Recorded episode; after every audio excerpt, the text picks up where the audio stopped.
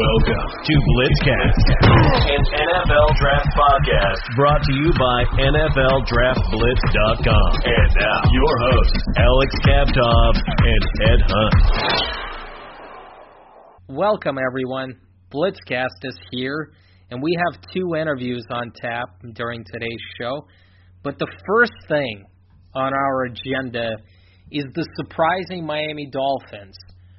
When I looked at our predictions before the season opened up, you and I didn't have the Dolphins in the playoffs, but right now they're they're vying for that playoff spot.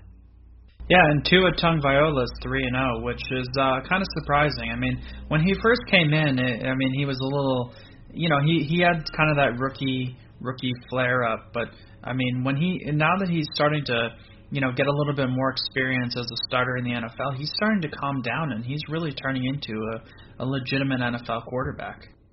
I think the question will always be like who got the better end of the deal. Tua was drafted number five overall to the Miami Dolphins.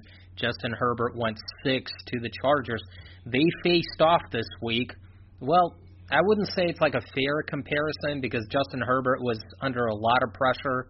Miami Dolphins designed a lot of great defensive packages, and they confused the rookie quarterback. But it looked like the the Dolphins got the better end of the deal on Sunday because they won the game. Tua over Herbert in Game One of of their illustrious careers going forward. Yeah, I mean it helped for the Dolphins to have a lot of draft picks, and it's starting to already pay off this year. I mean, I talked about how I thought you know this team had a really good draft, and I think I think some of these draft picks are starting to pay off. It's not just the Tua Tagovailoa pick; it's the other picks. according to Bovada Sportsbook, uh, the Dolphins are a three and a half point favorite over the Broncos this week. Well, if the Dolphins made Justin Herbert uncomfortable, who is gonna be offensive rookie of the year. It looks like he's the favorite right now, unless something drastic happens and he just falls off, which I don't think will happen. They're just gonna make Drew Lock look like a JV quarterback this Sunday. Uh, you know, I hated being the one to kind of quell the excitement of the Broncos. You know, Drew Lock not really being you know all that he's hyped up to be. Yeah, I think a lot of people were excited last year when he came in and he won a few games, and people were excited coming into the year. It hasn't gone well for them this year. The Broncos are struggling, and, and Drew Lock does not look like the quarterback of the future. And it doesn't bode well when you've got three rookie quarterbacks from this year's draft that are doing extremely well. And I'm talking about Burrow, and I'm talking about Tua and Justin Herbert. It looks like these quarterbacks are just adjusting to NFL life a lot quicker than they would in in previous years. I mean, these guys are catching on, and offensive coordinators are, are doing a great job designing their offenses around the the strengths of these three, or you know, the previous quarterbacks as well. And we've seen that with Kyler Murray. The Dolphins are sitting at six and three. They've got a five game winning streak right now. Ed mentioned that Tua has won three straight games. I actually criticized the Dolphins for making the switch because Ryan Fitzpatrick was on a roll. He won two straight games. All of a sudden, Brian Flores makes the switch to Tua, and I was like, what is this? Why are they doing this? But it looks like a good move. And you know what? Brian Flores looks like the favorite for Coach of the Year honors. Yeah, I mean, obviously when you take out Fitzpatrick, it's it's a little bit like questionable, but I mean, this was always Tua's team. I think that's what what the message is: is that this was always going to be the Tua Tagovailoa show, and you know, as soon as he was ready, he was going to get the job. And you know, guys like Tyrod Taylor and Ryan Fitzpatrick, I mean, they're they're bridge quarterbacks. You know, they come into situations with young quarterbacks, and you know they're kind of asked to you know teach them the ropes and show them how to run a team and start for a few games, and then you know once they get their quarterback of the future going, it's like, all right, now it's now it's on to the next city, and I mean it has to be a tough life. I mean it's not like you can buy a house somewhere and really stay somewhere for a while. You gotta you gotta kind of pack up and go and you know lead another team, and so you know that's what's going to happen with Fitzpatrick.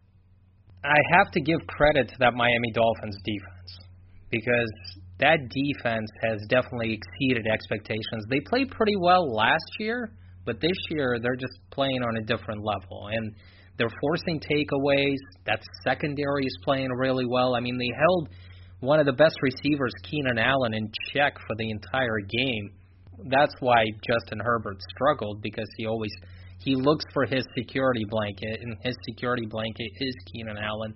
They only allowed a touchdown to Keenan Allen late in the fourth quarter, but otherwise, I think they have to like three catches. I mean, that is basically nothing. So you got to give Flores and that front office credit because they're basically building a Patriot model. They're starting with defense. They built up that secondary. They spent money on that secondary. They gave Xavier Howard a big contract, and then they brought in Byron Jones. It looks like Brian Flores is going to be one of those Bill Belichick disciples that actually is going to accomplish some great things because that that Bill Belichick trees just hasn't looked great in the past couple of years, and it looks like Flores is is going to kind of rekindle that Bill Belichick flame, as they say. Yeah, and it seems like a lot of franchises have tried to sort of re, you know, remake the sort of Belichick model. I mean, you talk about, you know, the Lions with Matt Patricia, get basically someone from the Belichick tree or you know, a Belichick disciple, and try to build that kind of program in in another city, and um, it just it just doesn't work the same way it's worked for Belichick.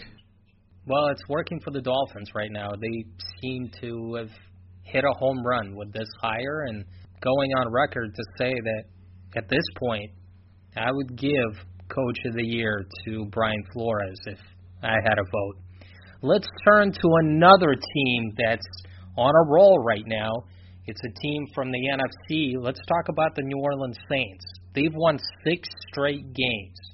Drew Brees was hitting his stride the, the last couple of games. He got his receivers back. He got Michael Thomas back, and the defense was playing better. And we talked about it last week how how well they looked at uh, against the Bucs. But now Brees suffered a ribs injury. It's it's a multiple rib fracture on both sides and a collapsed lung on the right side. He is going to miss time like he did last year. What do you think? What type of effect is this going to have on on the Saints team? Well, I mean, the Saints do have an easy schedule the next four weeks, so I mean they can kind of coast. The idea is is that you know they definitely want to get him back for the playoffs, and you know the hope is is that they can get him back for that Chiefs game. You kind of have to hope that Brees gets as much time as he as he needs to to have this thing heal. I mean, a broken rib is painful.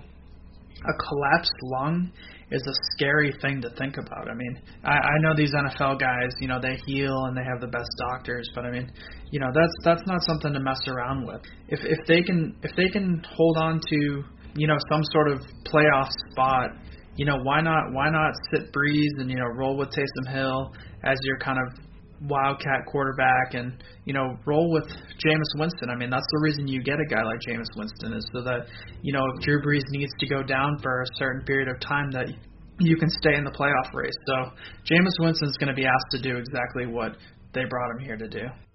I want to remind everyone that last year Drew Brees missed five games. Teddy Bridgewater came in and he won all five straight games and he showed everyone that he can lead a franchise and become that starting quarterback. He got a big contract with the Carolina Panthers, and he's played well this year, considering that Christian McCaffrey has been out for most of the year. Winston can do the same thing. This is the reason why he signed with the Saints for one year. He wanted to learn from Sean Payton. He wanted to sit behind Drew Brees. Now he knows the system a little bit more than what he did when he first came in Winston can help himself. If he can show that he can cut down on those picks, something that he had a problem with, if he can run that system to perfection, then he'll have at least a month, maybe even more. Obviously, you're going to insert Taysom Hill in there. You're going to have those packages for him because he's such a unique and dynamic player. And I'm sure that Sean Payton is to do the the two quarterback thing. But I think Winston is to be the starter. Hill is to be that specialty quarterback around goal line in the red zone for trickery purposes. this is a chance for Jameis Winston to show what he's made of, and and if he can win, and if he can limit those mistakes, Winston can can score a big time deal in the off season. He can get a contract from another NFL team.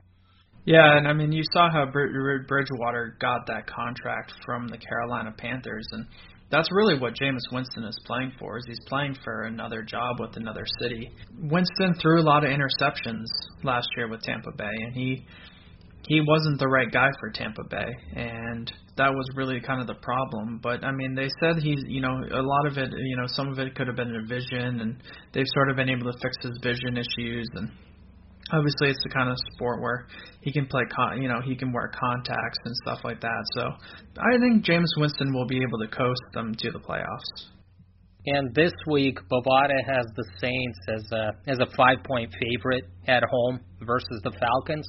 So they definitely have a winnable game and it might be that offensive track meet between winston and matt ryan. I think a lot of points will be scored in this game for all those people that think that the Saints will take a step back, I don't think they will because Sean Payton is going to design his game plan around Winston's strengths, and we're still going to see a lot of Taysom Hill.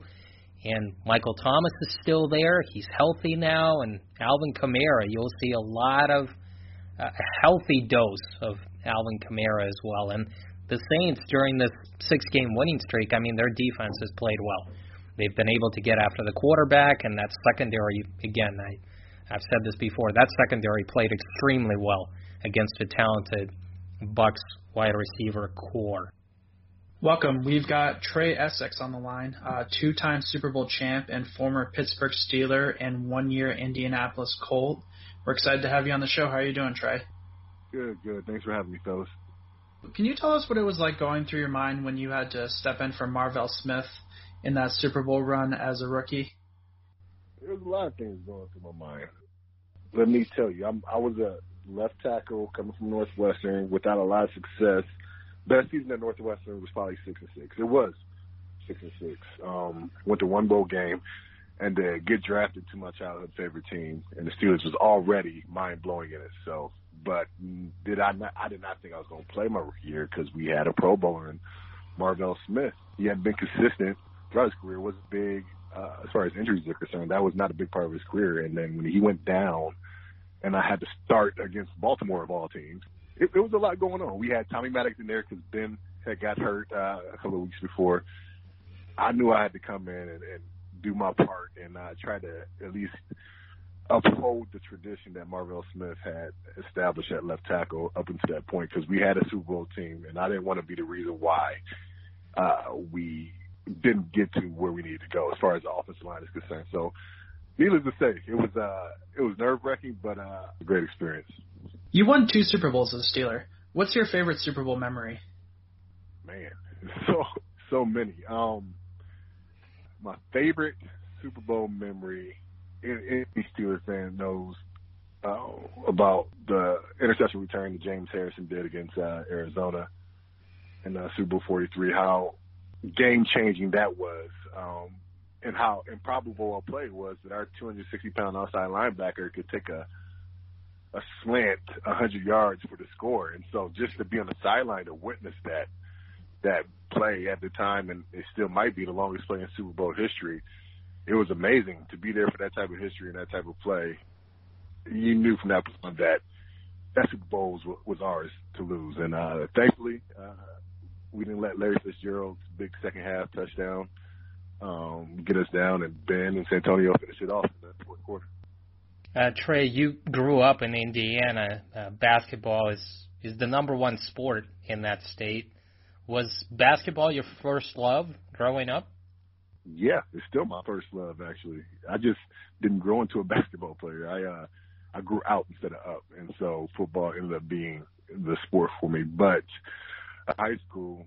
I played high school basketball. We won a state championship, and people ask me, "What is your biggest sports moment?" And the state championship uh, that we won in basketball in high school at that time in my life was as big as the Super Bowls that I won later in life, relatively speaking, because that's just a big thing to here in Indiana, like you mentioned. It's basketball is God. It, I consider Indiana the mecca for high school basketball. And definitely was my first love, and it still is, to be truthfully honest.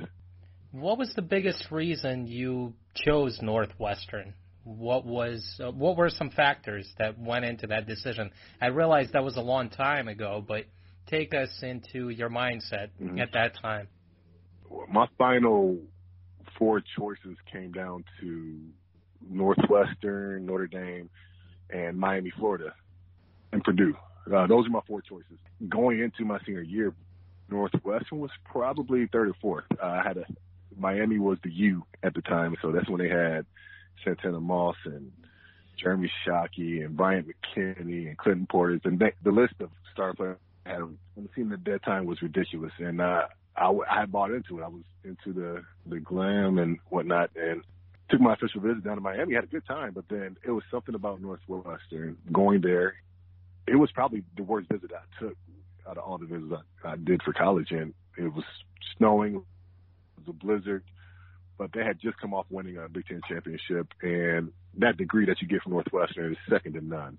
And uh, it was also within driving distance, so my parents could watch me play and uh, they wouldn't have to come out of pocket to buy plane tickets to go down to Miami every year. And so, because we were still living in Fort Wayne at the time, and so it was a lot of decisions, a lot of uh, reasons that went into that decision. But ultimately speaking, like I knew that if the NFL wasn't going to be for me, I, the NFL is going to find you anywhere that you are. If it happened that I were to get hurt or somehow I wasn't able to continue my football career, that degree that I could fall back on from Northwestern was ultimately why I chose to go there. So you didn't fall for sunny Florida and all the glitz and and all those players. Obviously, Miami was was riding high at that time. You didn't you didn't fall for that, huh? I almost did. Don't get me wrong. Like it was close. Uh, my parents didn't knock some sense into me to say, you know, you can't commit while you're there. You got to give it some time to uh, actually make a, a sound decision. Go back home and take everything into account and go on all your business before you commit. I might have committed to Miami. But my parents are raised me right, and uh, they've been there every they were there every step of the way. They continue to be, and uh, they grounded me and, and made me come up with a, a decision. Even though they said they would have backed me in any decision, I mean, I know they were happy I chose Northwestern. Uh, Trey, you mentioned that you were a Steelers fan growing up. What was it like to get drafted by your favorite team in the third round? Take us to that day, that that draft day, and did you know? Did they show some interest in you during the draft process? Did you have a good feeling that maybe they were one of the teams that you could go to? No. Um, being from Fort Wayne, Rod Woodson is a big figure in that city. He he was uh, he went to a high school not too far from where I grew up, and obviously he had his career at Purdue, stayed in Indiana, and then went on to become what I think one of the greatest Steelers of all time. And uh, he come back and do a camp every single year. And I was a part of that camp every single year when I was growing up. And so that's kind of how my Steelers love was fostered. But going through the draft process, uh, going through the combine, I thought the teams that were going to pick me were either going to be Kansas City, Buffalo. Those are the teams that I had uh, combine meetings with. But uh, I did go on a visit to Pittsburgh, and it was good, but I didn't. There was nothing there that told me that I was on their draft board. I mean, obviously, coming to the visit, you know, they I was on some list, but I didn't know as far as where they had me as far as drafting. So I had no clue going into that day, April fifteenth, two thousand five. I remember it like it was yesterday. I woke up early that morning. That's when they had rounds one through three on TV on Saturday, and I watched every single pick. Not knowing I was going to get picked on the first day, but I saw a lot of guys that I thought that was better than go ahead of me. So I was getting upset. I was getting mad. I was like, there's a team out there who knows I could play, but for whatever reason, they're not picking me. As the night progressed, I actually was getting ready to go to bowling alley. I was like, nobody's going to pick me up on the first day. Had a couple of my friends. Let's go to bowling alley, get my mind off of things. As I'm getting ready to walk out the door, I get a call from a 412 area code on uh, my cell phone, and I'm like, I don't know who this is. I didn't think it was. I didn't know who it was, so I I pick it up. It was like, is this Trey Essex, Northwestern? And it was uh, Kevin Colbert. He was like, can you wait one second? Coach Cowher wants to talk to you. By that time, my heart's beating. Like, this could, could this really be it? Could this be the Steelers calling to draft me, or somebody making a joke? Like, I didn't know what to think. when Coach Cowher got on the phone, his voice is unmistakable. And I tell people, Bill Cowher is known for his chin. Like as he was talking, I feel like I could hear his chin through the and he was Trey, how you doing, son? Are you ready to be a Pittsburgh Steeler? And my, I never cussed from my parents, but I cussed that day. I was like, hell yeah, coach. I'm ready to go. And uh that's what happened. They drafted me, third round, 93rd pick overall. Uh, my girlfriend was there, my parents, some friends. It was a pretty special moment for me, and uh it was a little celebration after we got off the phone. Yeah, it was a great day. Uh, Trey Essex is here with us. He's a former Steelers offensive lineman. What will you remember most about the Steelers organization as you look back now? How close a professional organization was, how family oriented it felt. Um, I was fortunate enough to play. I say my entire career. Obviously, I had a little cup of coffee here in Indianapolis, but I'm a Steeler. I played there for several years, went through some special years together, and um, there's one special memory that sticks out, and it was actually occurred after I got done playing. Uh, had been 10 years in 2015 since we had won the our fifth Super Bowl in 2005, and old man Dan Rooney was still uh, still around and still shaking everybody's hands. I came back and I hadn't been to the facility since I had got released in 2012, and in that time frame, I had two little ones, two little girls, and they had never been to Pittsburgh. But uh, I walked up to Mr. Rooney, said, "How you doing, sir? How you been?" He's like, "Trey, how are you? How's Maya and Ava?" Like he knew my daughter's name, and I hadn't talked to him. I hadn't talked to anybody from Pittsburgh, but that's just a kind. That's kind of a microcosm of how the Rooneys ran the organization. He knew my daughter's name, even though I hadn't talked to him or anybody else really with the Steelers organization like two or three years. And he made a point to ask about my little girls. And so that just confirms everything that people say about the Steelers. They're not blowing smoke when they say they're a family organization who really cares about everybody that comes through that plays for them. Mr. Rooney was definitely one that, that exemplified that. You talked a little bit about Bill Cowher. Um, what was it like to play for Bill Cowher? It was an intense kind of love. Like he was hard on you and he wanted you to get the most, but you never felt like it was too hard or he was too demanding too much or being unfair. Um, he cared about his players and he wasn't always serious. He would joke with you, but there was a time and place for everything. And so you never wanted to disappoint Coach Cowher because you knew he cared and you knew he would put you in the best possible situation to succeed. And uh, everybody felt like that from the star players like Joey Porter, Troy Polamalu, been to the second string, third string long snapper. Uh, he knew everybody and he really made a point to to make everybody feel special. So you would run through a wall for Coach Cowher, most definitely. Roethlisberger has, you know, been in the league for a long time. Lots been said about him. What kind of person has Ben Roethlisberger having blocked for him? Ben's great. There have been stories and people talking about his personality, but Ben, um, especially being one of his offensive linemen, one of his closer friends when I was there, he's a very loyal human being. He definitely looked out for us as his offensive line and always made sure that we, we had fun, made sure that we knew that he cared about us we had all kinds of fun. We got stories for days, and we always reminisce when we get a chance to go back. But even though I haven't blocked for him for shoot nine years, we still talk. Uh, we'll still get it. We'll text from time to time, and when I go in town, I'll go over and see his family, his wife Ashley, his three little kids. So he's he's a great thing, and he's done nothing but become better as uh, his career as uh, his Hall of Fame career has kept on going, and uh, he's got a wonderful family. And the Roethlisbergers are doing a great job. Ben is definitely still one of my good friends. It's pretty awesome. So there was a story you were 380 pounds at Ben Roethlisberger's wedding. Um, how did you yeah. lose the weight so fast? Or I mean, is that story true, or just I want to hear it from you? No, it's true. It was true. The suit that I had on didn't really do me any favors. I had pinstripes on, so that made me look even bigger. But um, no, I was I had gotten out of shape. I think it was during the lockout season, and I I really let my body go. I wasn't working out like I was supposed to, and I wasn't eating like I was supposed to, and there was no seek to what I needed to do uh, as far as to get in shape. I just had to lock down and be disciplined as far as my diet and working out. There was no magic pill or no magic exercise. It, it, it really took everything in me just to lock down and be like, this is not going to be the end of my career. And another story, Ben was the one that told me, he's like, Trey, everybody saw you at the wedding. I want you back, but they're not going to bring you back when you look like this. And so I took that to heart, and he really went to bat for me to get me back to Pittsburgh.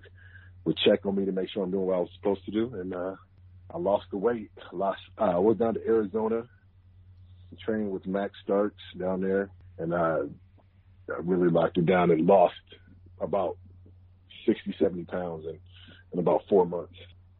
You should put that diet plan out there on YouTube or or somewhere else or on Twitter. I mean, I think we'd we'd all sign up. I mean, half of the nation would sign up for that. yeah, it was intense, but I definitely uh, it was definitely worth it. So. Uh, Bovada has the Steelers uh, minus ten on the road over the Jags this week. Since you're a Steelers fan, you're continuing to root for them. You're still good friends with Big Ben. What are your thoughts on the current Steelers team? They're 9 and 0 right now. They're playing well. I want to hear it from you. Uh, how does this team remind you of those two Super Bowl teams that, that you had before? They definitely have some of the right pieces in place, and it's a different offense. The defense looks very similar to the defense I played with, but the difference is the offense, with it being more of a spread offense and Ben really run the show from the no huddle. A run game not as strong, but a lot of the O linemen, uh, they play are very similar to how we used to play. Ridiculously superstitious. So I don't like to make predictions as far as them going undefeated or whatever. I honestly don't care either way. I just want them to stay healthy and to just keep on improving on things that I know that they can do. Because I don't think they played their best game yet, to be truthfully honest. Uh, they had a good game against Cincinnati, but the run game wasn't working like it was supposed to. We got to get that back up to shore, and we're giving up too much on the ground uh, the last few weeks. So, as perfect as the record may say that we are, we are far from it, and there's still a lot of improvement to be made in the second half of the season. So I'm looking forward to them actually doing that because I know Tomlin, that's what he's going to do every every meeting, every team meeting coming on Wednesday he'll show a film section of mistakes made and how they can be improved upon. And uh, that's going to keep guys humbled. It's going to keep guys hungry. I still think we've yet to see the best version of the Steelers this year. Trey, we want to get your thoughts on offensive line play so far for the Steelers. How have they been playing so far this year? They've been protecting Ben. Uh, that's one thing they have been doing. I think the pass protection has been wonderful they've had some injuries on the right side of that line, so had to swap some guys off with a big uh, Banner going down early, and now Chuks is in there. He, I thought I think he's doing a great job. DeCastro being hurt early, Kevin Dotson, the rookie coming in, who I thought did a tremendous job for a rookie. I think he has a tremendous future uh, for the Steelers. Um, Pouncey is Pouncey. You're gonna get Pro Bowler Pouncey every game, every snap. He's been in the game for a long time. He's a Hall of Famer. But uh, I think we could do a little bit more in the running game. For whatever reason, we're not doing a lot of counter and, and, and power plays that we found success with before, with Connor and DeCastro pulling and getting Mount Pouncey out in space. There is some room for improvement. Feiler, who had to move from right tackle for two years and had to come in and replace a legend in Ramon Foster left guard. I think he's done a great job, but even him, I think they can use him in the run game, pulling a little bit more getting James on the edge. So, um, like I said, I think they're doing a great job. If I had to put a grade on it, I say a B because I think even they would tell you that they want to run the ball better. I wanted to get your thoughts on the young guy, uh, Chukwuma Okorafor. He's playing right tackle right now. They're saying maybe he could be the left tackle when Ale, you know, Alejandro Villanueva hangs it up. I wanted to get your take, you know, having played played the position. Where do you think he is right now, and what do you think he could be? so Chuks, I, I watched him when he was at Western Michigan, and he was a left tackle then. One of my good friends from Northwestern, uh, ironically, was the wide receiver coach there. So I watched him a lot before we drafted him. He's a hell of an athlete. He's a natural left tackle. I think more left than right. And I think if and when Alejandro does decide to hang it up, that Chuks would be the natural guy, the most logical person to take over at that left tackle position because I think he has all the tools for it.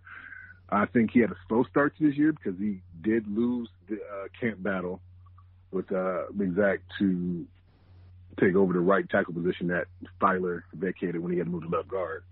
But since then, I think he's played great. He had a really good game against Myles Garrett, who we all know is one of the best in the league. And uh, he's very physical at the point of attack, and I think he's getting more comfortable. But to answer your question, yeah, I definitely think and have confidence that he can go to left tackle and, and play really well there.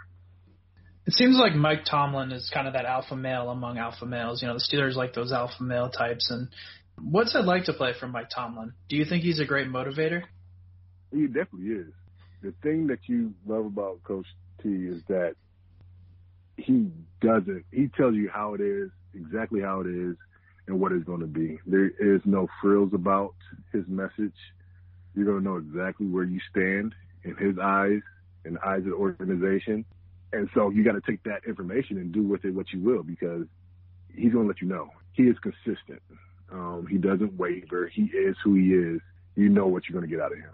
As a player, you appreciate that because you know how to approach your job and uh, you know what's expected of you. And uh, I think there was a little transition period between Coach Cowher and Coach Tomlin. They have a different way of coaching, but a lot of what they do from the relationship with the players is very similar. As alpha male as Tomlin is, he is he has conversation with his with his players. He tries to help his players succeed. I mean, he's written me a couple of recommendation letters post career, uh, just trying to help me advance my career in broadcasting and other uh, aspects of my career. So, I mean, he's not just a football coach. He does get to know you on a personal level, um, and I think a lot of guys appreciate that. They love playing for him. You see how much fun they have in Pittsburgh he has the most famous press conferences of all time. You know, he has all the cliche, the Tomlinisms, as we like to call him. Uh, he's, he's a great coach and another Hall of Fame coach that the Rooneys just, they don't know how to hire anybody else but Hall of Fame coaches. So it's pretty awesome. You talked about how you said you think Maurkice Pouncey is a Hall of Famer. Can you just kind of give me a little tidbit of what it's like to play with him? I mean, he's he's been, you know, him and Ramon Foster over the last few years have been kind of the leaders, but you kind of played with him when he was a younger guy. Pouncey was you couldn't tell he was a rookie when he stepped on the field. I mean, he's always had a, a air about himself, a, a confidence that uh, he knew he was going to be great. Um, he came in right away and knew that he was the guy, and he he proved it shortly thereafter. I mean, there's not a lot of centers in this league that can say they've played as long as he's played at the level that he's played at. Um, the only thing he's missing from his uh, resume is the Super Bowl, and I know that he's trying his best to get that this year or before he hangs it up. He's definitely deserving of it, and in the lineage of a lot of great centers, and Mike Webster and Dermontti Dawson, and had a chance to play with Jeff Hartings. He's right up there with him. He's one of the best centers to ever play for the for the black and yellow, and I think we had the best centers in NFL history. If you line, line them up next to any other franchise, and uh, he's definitely one of those. But uh, yeah, Maurkice is very intense. He finishes everything. Like he doesn't know how not to finish, and that just kind of rubs off on the rest of the offensive line. That's what makes him a leader because he's not out there trying to prove anything to anybody. He just that's just what kind of guy he is. When you look at today's NFL, uh, how has the game changed from your perspective since you retired? It's a loaded question. It has changed in a lot of aspects in how they police and ref the game. In my career, you the concussion stuff really started to take the forefront towards the end.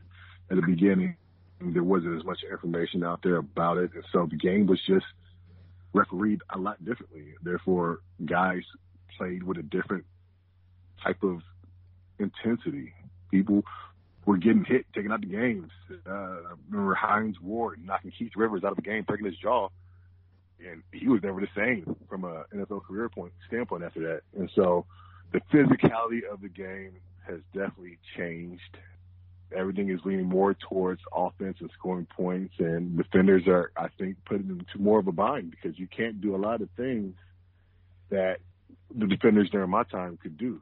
And it doesn't seem like it was that long ago. I mean, I played from 05 to 2012, and it's only 2020, but a lot has changed in that time frame. And uh, the biggest thing is the physicality has just waned off just because everything that's going on with concussions and injuries and the NFL trying to uh, make the game a safer game. Please tell our listeners what you've been up to since since you retired. Uh, what are you doing nowadays? Well, for the last five years, I've been doing some sports broadcasting, doing some Division two uh, football games for ESPN. Uh, I've been to all kinds of cool little college towns uh, where guys are playing football. Division two guys are playing football strictly for the love of it. Every now and again, you'll get a guy that has NFL talent, but they are few and far between. So it's a different kind of mindset going there, watching guys play football. But I, I like it because it's refreshing to see guys out there just playing for the pure love of the game. And um, for the last five years, I've been doing that. I do uniform inspection for the Colts uh, for the last six years, uniform police, uh, if you will, making sure guys got the jerseys tucked in, the socks pulled up. They hate me, but it's just it's a nice little gig because I get to watch the Colts play on Sunday as well while I'm in town. And so from a career standpoint, that's what I've been doing. And then three little ones, Maya, Ava, and Jordy, aged eight, six, and three, are keeping me busy. And uh, uh, obviously my beautiful wife, Christina. So taking care of my family and uh, still rooting for my Steelers very hard on Sunday. Well, let's hope they win another Super Bowl this year. I'm not going to jinx them, That'd but uh, uh, Trai, thank you for being with us. We we really appreciate it. No problem. All right, we're back from the interview, and we've got one last topic on deck. Uh, we're going to talk about the Arizona Cardinals. It seems to be a theme on this show. We're talking about teams that have caught fire, teams that are on a roll. We've already talked about the the Dolphins and the Saints, and now we're talking about that Arizona Cardinals. That catch by DeAndre Hopkins was a thing of beauty at the end of the game against the Buffalo Bills. Yeah, I mean the way he high points the ball. I mean, did you catch what he said after the game? He he sort of made the the gesture, you know, where he's tapping the top of his head and kind of saying like he just got dunked on, and that's that's kind of what just happened there. I mean, he he he could high point the ball really well, and um, you know, DeAndre Hopkins is a big reason why this team is six and three. Yeah, and they're four and one in the last five games. They beat the Seattle Seahawks a couple of weeks ago. Everybody took notice, but now they beat the Buffalo Bills, and it seems like Kyler Murray has a flair for the dramatic. It seems like he's a quarterback that knows how to win these close games. You're never out of it when Kyler has the ball at the end of the fourth quarter. He's becoming that Mr. Comeback. I would say in the beginning, the Arizona Cardinals were having long drives against the Bills, but they were settling for field goals inside the red zone. But in the second half, they caught fire, and obviously DeAndre Hopkins is the number one guy for Kyler Murray. But that catch was amazing. It's just, it's kind of like one of those catches that Randy Moss used to come up with. He would high point the ball like a basketball player. It didn't matter if it was a double or a triple team. I was really impressed with what Kyler Murray did because when he was rolling out to his left, there was a pass rusher in his face. He had to square his body, get his hips right, square those shoulders to get that pass off, and he threw it what, like 50 yards without any problem at all. Obviously, he showed off his arm strength, and it was just amazing. I mean, the throw is as accurate as you would want it to be, and that's what impressed me about the play even more. It wasn't only the catch; it was the throw as well. I, I think I think you know kind of one of the things that jumps out for me is you know we're seeing this dual threat quarterback, which you know has been working in the college game, and now it's it's starting to be a regularity in the NFL. You know, I remember that I criticized the Arizona Cardinals for not doing the right thing. I mean, I remember when they drafted Josh Rosen, number 10 overall, and then they dumped him after one year when they hired Cliff Kingsbury, and he wanted his guy. He wanted Kyler Murray. But it seems like the Arizona Cardinals got on the right track. I mean, they got their head coach and they got their quarterback, and they're they're on the same page, as they say, and that offense it's going to carry the day. And it right now, as we sit here today, the Arizona Cardinals look like a playoff team, and it's a team that I wouldn't want to play against because they've got some weapons and they've got a running game now. Chase Edmonds, Kenyan Drake looked like he was alive against the Buffalo Bills. showed signs of life. The offensive line has played better, something that's been huge issue at Arizona, and this is we're still long way away, obviously, from the playoffs. But I wouldn't want to play the Arizona Cardinals in the playoff. Well, the the problem with the Arizona Cardinals is their defense, and I, I understand they have Budda Baker and they're they're pretty good at safety, but to be honest with you, front seven, cornerback, I'm not that impressed with the Arizona Cardinals on the defensive side of the ball.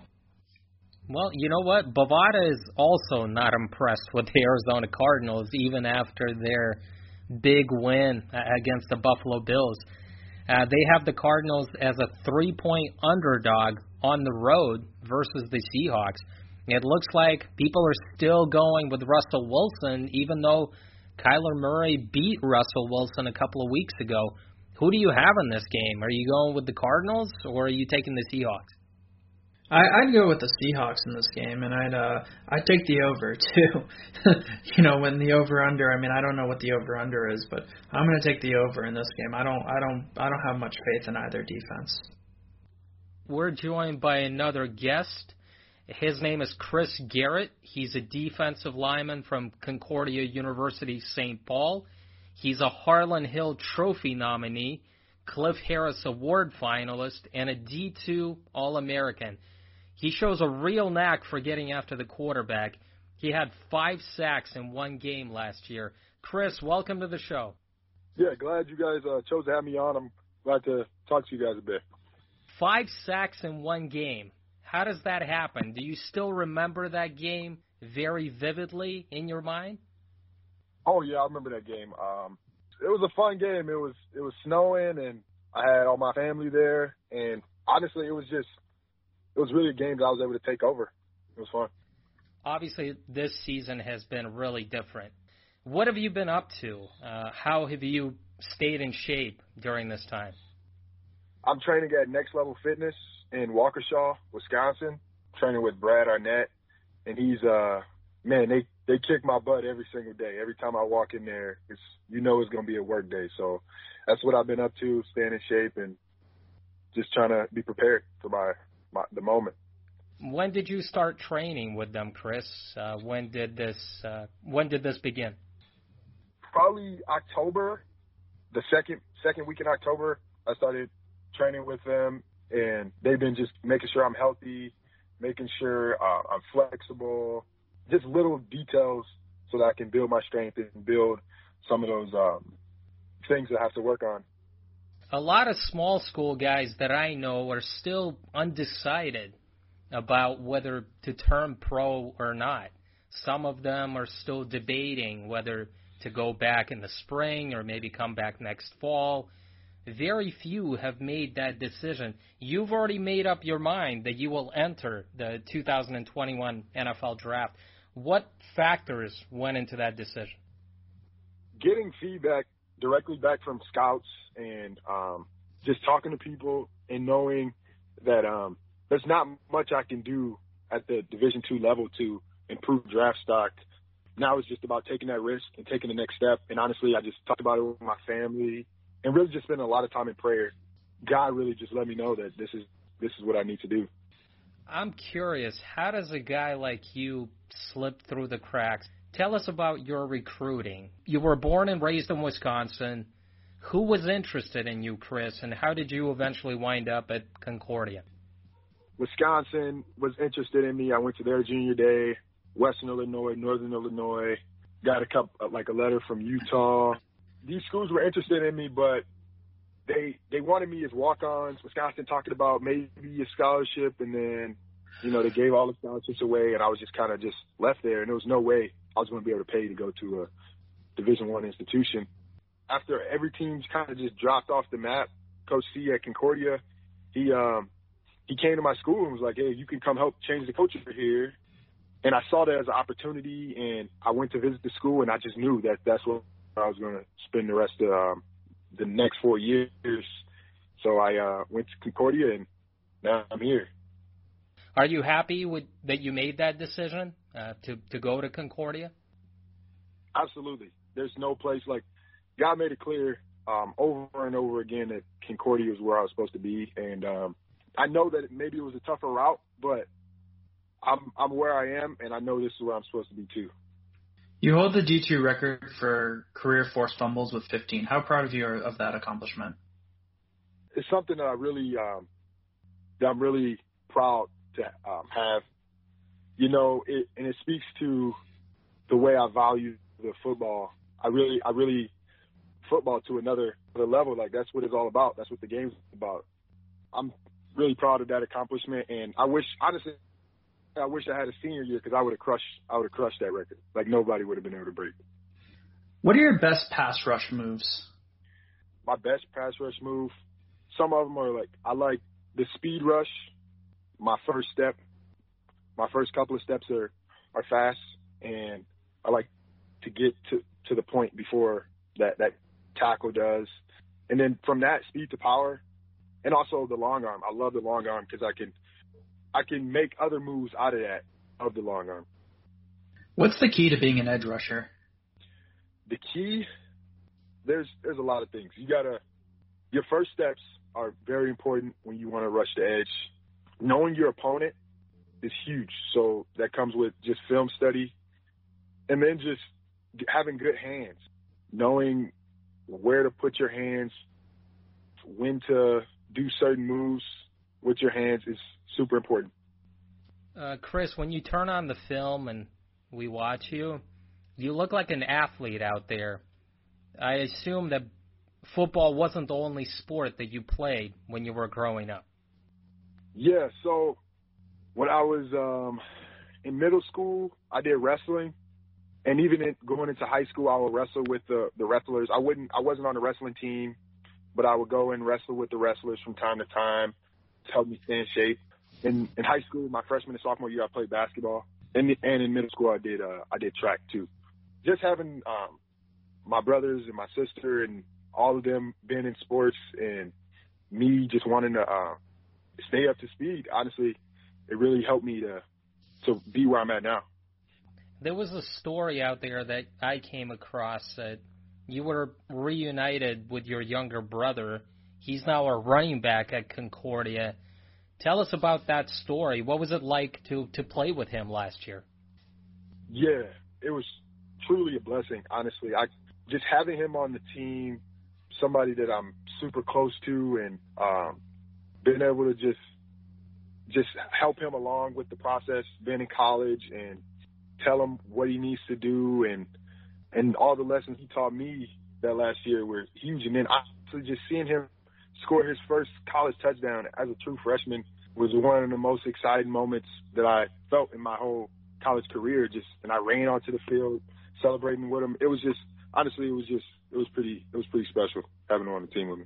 You were a defensive end in college. Now you'll be making a move to outside linebacker during your training, and that's what you project as at the next level. What challenges lie ahead for you? What do you need to improve upon as you make that transition? Yeah, I need to. Um, I think the biggest thing is just getting reps at that linebacker, off the ball type position. Just being able to move laterally is is going to be huge for me, and I've been, you know, I've been trying to work on that and implement that in as we speak. And yeah, I think those are going to be some some of the challenges that lie ahead, and just focusing on being able to guard a tight end or something like that. Um, I think I'll be able to adapt pretty quick. Those will be some of the challenges that I face, but I'm confident in my ability to be able to do that. Do you have a favorite NFL team? Yeah, right now I'm a I'm a Packers fan. You know, I'm from Wisconsin, green and gold. That's me. Is there an edge rusher in the league that you model your game after? Like we said, I grew up in Wisconsin, and I, I like to model my game. And even from a young age, just watching Clay Matthews, he's not in the league now, but I just like to to match that intensity that he had, and just that, just him flying around the corner with fast hands and turning, flipping his hips on the edge. That's what I kind of like to model my my game after him.